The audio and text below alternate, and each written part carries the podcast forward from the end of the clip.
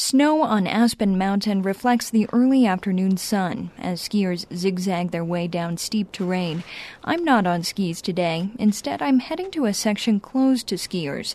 Snowmaking manager Harry Link is taking me there on a snowmobile.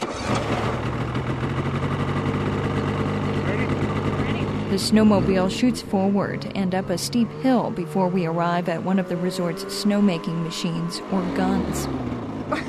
wow. That was good. Yeah. That got that woke me up. Yeah, snowmobiles are good for that. Link removes his helmet and heads toward the large black snow gun. It's one of seven on the mountain, due to be replaced at season's end. This is one of our. It's actually one of our older guns. This is this gun's on a five-year lease.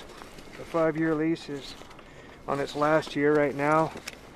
It'll be replaced next year with uh, a gun that's a little bit more efficient. Still, it's relatively efficient. It has its own weather probe and starts shooting snow up and onto the ground automatically when temperatures hit 24 degrees.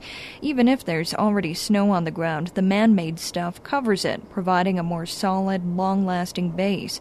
Link says a set of nozzles on the gun spray the snow. The colder it gets, it just starts adding more and more nozzles until it gets down to about 14 degrees and then all the nozzles will be on and you'll be doing well depending on pressure you'll be doing about 100 114 gallons a minute. Crews on Aspen Mountain use about 400,000 gallons of water per season to make snow. In the spring, most of it ends up in the Roaring Fork River, but municipal water feeds the gun. You can see it. See that? Uh, well, it's round like a silo that's half buried, well, mostly buried. That's our water tank down there. The Aspen Skiing Company started making snow after a drought in 1976 delayed opening day. The company operates four ski areas, and they're continually updating snowmaking equipment to more efficient models. Vice President of Mountain Operations Rich Burkley says the company's aware the resource is precious. In the in the big picture, nationwide, we make very little snow. We only have 600 acres of snow out of you know over 5,000 acres and so we definitely rely on natural snow for most of our products. At other resorts, man made snow can make or break a season. For Sunlight, it's the last few years it's been real important. that We probably would not have been able to open without it. Ross Terry is in charge of operations for Sunlight Mountain Resort near Glenwood Springs. Sunlight is a, a north facing bowl. We get good snow in the bowl on the steeper terrain, but down towards the bottom where it flattens out, the sun exposure is quite a bit more, and uh, we have a hard time keeping snow on there early season. He calls snowmaking an insurance policy that allows the resort to stick to its opening and closing dates.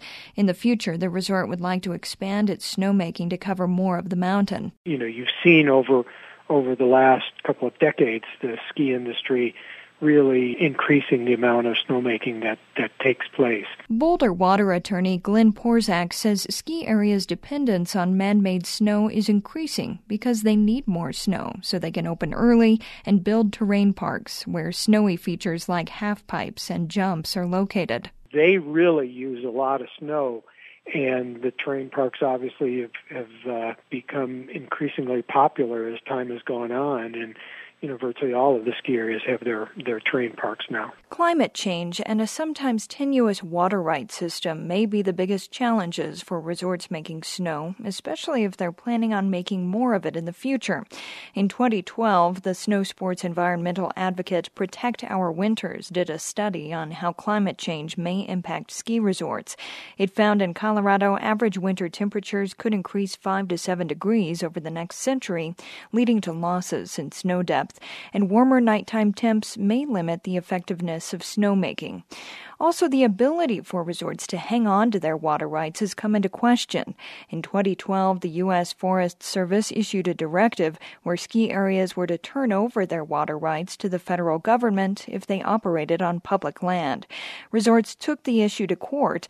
Glenn Porzak represented the ski industry. It really was, when you got down to the heart of it, it was federal control over state issued water rights. The Forest Service argued the directive kept the water with the land so that ski areas wouldn't be allowed to sell their water rights. The judge sided with the ski areas, but the issue isn't yet resolved, and more litigation could happen in the future. Back on Aspen Mountain, snowmaking manager Harry Link picks up some powdery man made snow. Pretty good snow quality here, but even the way it is right now, you'd still enjoy skiing this. It's too warm to run the snow guns on this afternoon, but cold temperatures are in the forecast, which means more man made snow will cover this slope in the morning. For Connecting the Drops, I'm Marci Krivonen with Aspen Public Radio. Connecting the Drops is a year long collaboration between Rocky Mountain community radio stations and the Colorado Foundation for Water Education. Find out more at yourwatercolorado.org.